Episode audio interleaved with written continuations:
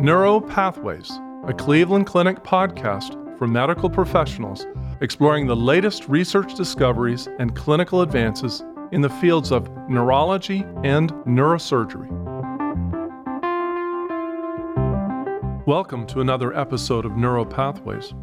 I'm your host, Alex Rae-Grant, neurologist in Cleveland Clinic's Neurological Institute.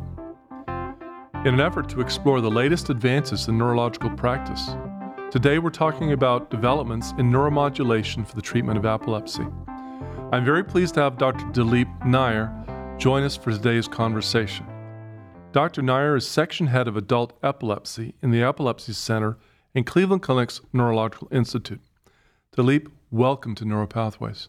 Oh, thank you, Alex. This is a fantastic opportunity to talk about uh, something exciting in the field of epilepsy, neuromodulation. Even though it sounds new, we've had neuromodulatory therapies around for a while in epilepsy. The first neuromodulatory device was the vagus nerve stimulator. And then following that, we had a uh, approval for responsive neural stimulation. And I think today we're going to be talking about deep brain stimulation for epilepsy. That's quite a evolution, isn't it? It sure is. It sure is. And it's actually an interesting avenue uh, of therapy, very different from what we traditionally are used to in epilepsy.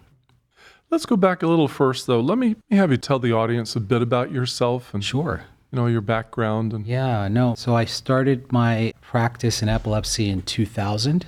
I trained here at the Cleveland Clinic both as a resident and fellow been uh, very active here in, in the clinic at some ways to best treat our patients who have very difficult to control epilepsy, those of which we call medically refractory epilepsy. So I deal with um, patients who come in from various different parts of the world. And we're very lucky to have a very large group here and um, great experience in both uh, diagnosis and therapy. Uh, and I also do a lot of clinical neurophysiology, both in the operating room um, as well as in the extraoperative area where we do mapping various different brain networks involved in epilepsy as a part of uh, the surgical evaluation for epilepsy surgery. So maybe let's go back and, and sort of talk a bit about how we define medically intractable epilepsy and you know what kind of population that affects. The current state of affairs the definition really is if you failed two appropriately chosen and taken anti seizure medications. So those are very specific words. And in fact, the first part is appropriately chosen. And what that means is that you've been tried on a seizure medication that must have been appropriate for the type of epilepsy that you have had. And so there are various different anti seizure medications, numerous actually. Um, we really have an explosion of uh, seizure medications come around in the mid 90s and then again uh, more recently. And so, amongst them, there are some that are very selective, and there are others that are more broad spectrum, I'd say. And so, appropriately chosen means that the medication of, that was given to the patient was appropriate for the epilepsy type that they had. And then there's also appropriately taken, which means that the patient should have taken the medication. And sometimes it's hard to remember, and some people have compliance issues remembering to take the medication. There also is a dose issue, too. So, was the dose that was prescribed appropriate for the likelihood of that being successful? And that's a very nuanced question. It can vary from patient to patient what that appropriate dose is. And then finally, there's a time interval, too. So, you must have tried the medication for appropriate amount of time. Um, and that's kind of dependent upon what their baseline seizure frequency was to assess the efficacy, the effectiveness of the drug. So if you have a seizure frequency of once every day versus once every six months, you clearly understand that there's a period of time that's very different between those two patients to see whether that particular medication was successful or not. So there needs to be a certain amount of time. But once you've failed, then, two appropriately chosen anti seizure medications, and you failed, meaning your seizures recurred, then that's really definition of what we consider now medically refractory. And the reason for that is that the likelihood that further anti seizure medications will substantially reduce their seizures down to nil or down to close to zero is very low, probably in the realm of somewhere between 5 or 10% chance in the long term. So that's the real conundrum of all of this is that you know in order to be effective in treating patients you need to reduce their seizures down to no morbid seizure so that the seizures are not affecting their awareness, for instance, um, so that they would be impaired, or if they're having convulsive seizures, that they result in injury. So it's a matter of trying to determine have we reduced the seizures down to that appropriate amount where they're able to function on a day to day.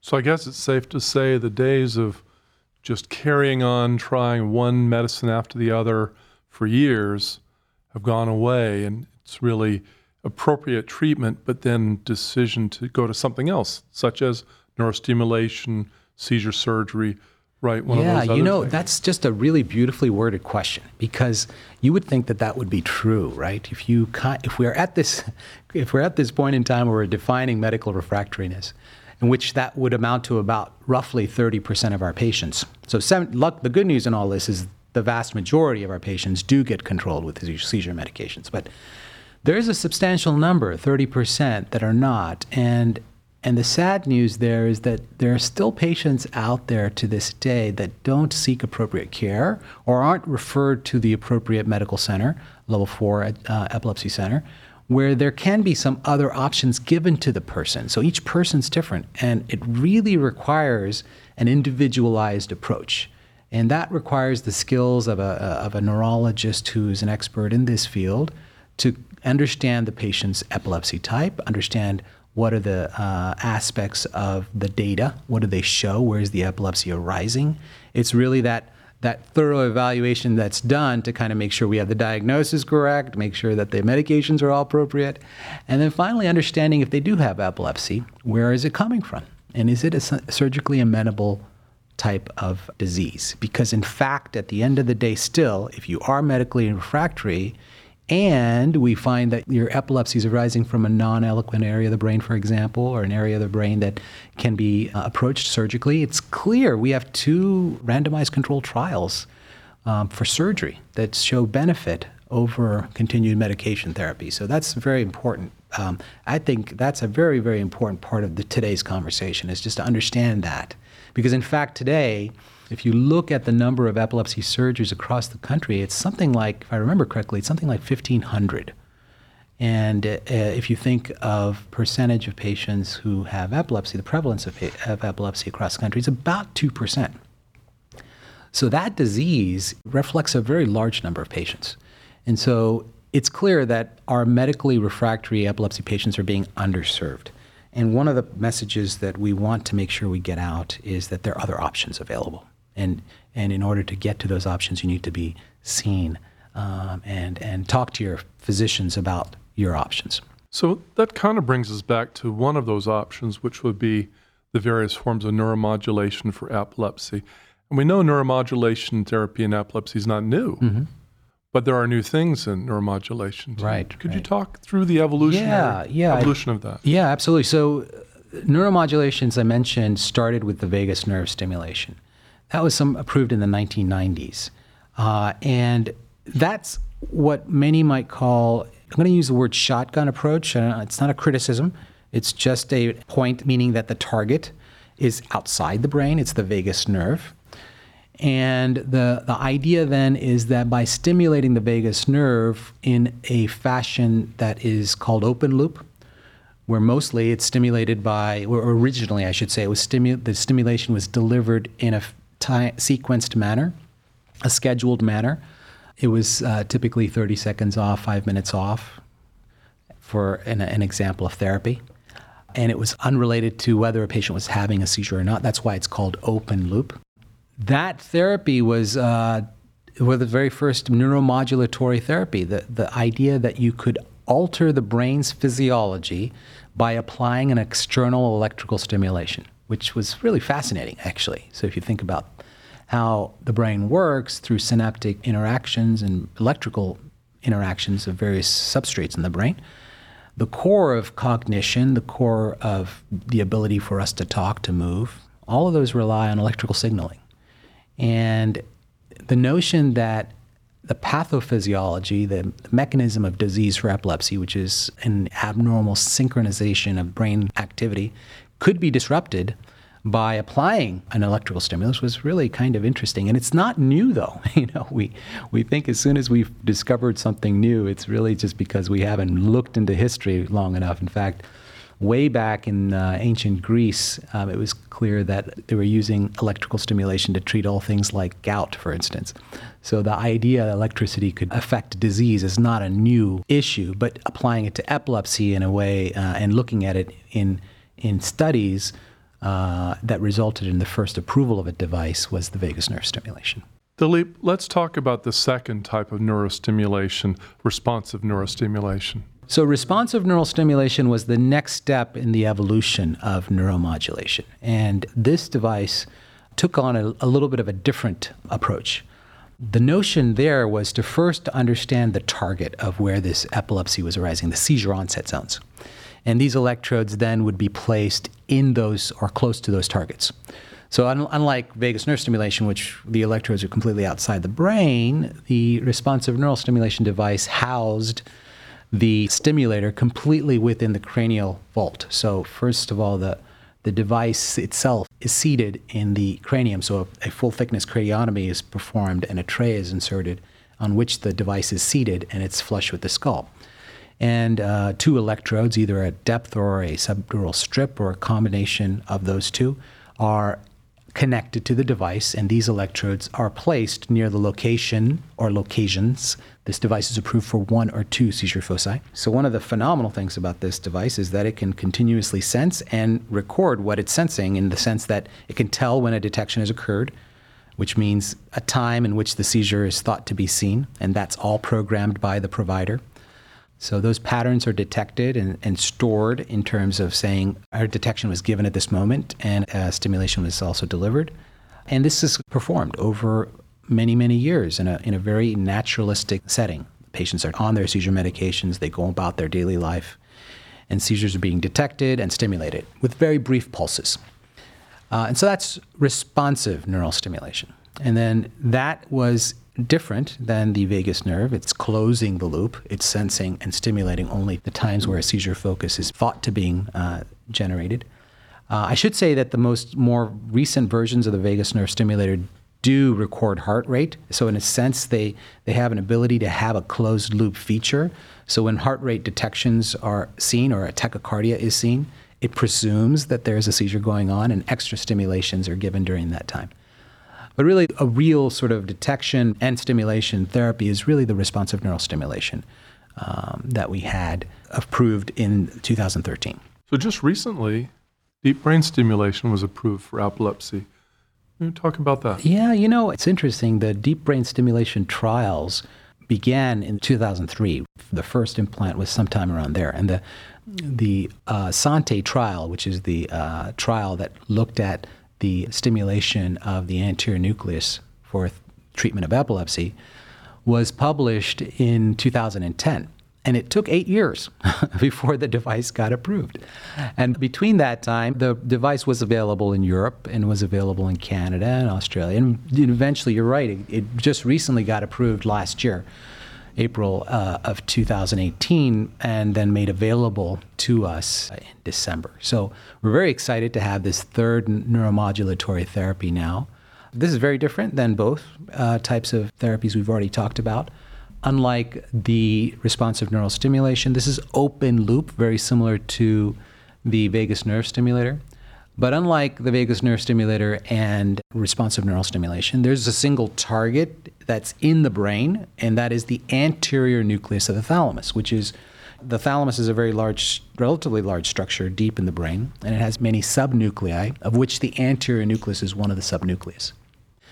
Now, you may ask me why the anterior nucleus of the thalamus, of all places, right? For why, why is that? so, the reason for that target was because it is a part of a circuit called the Papez circuit. And the Papez circuit was well established in neurocognition as the memory circuit, the cognitive circuit, the emotional circuit, but also the limbic circuit for epilepsy. And so it was originally proposed that the anterior nucleus of thalamus would be an interesting structure to target for stimulation for limbic epilepsy. And so that was kind of the purpose for, for using that target.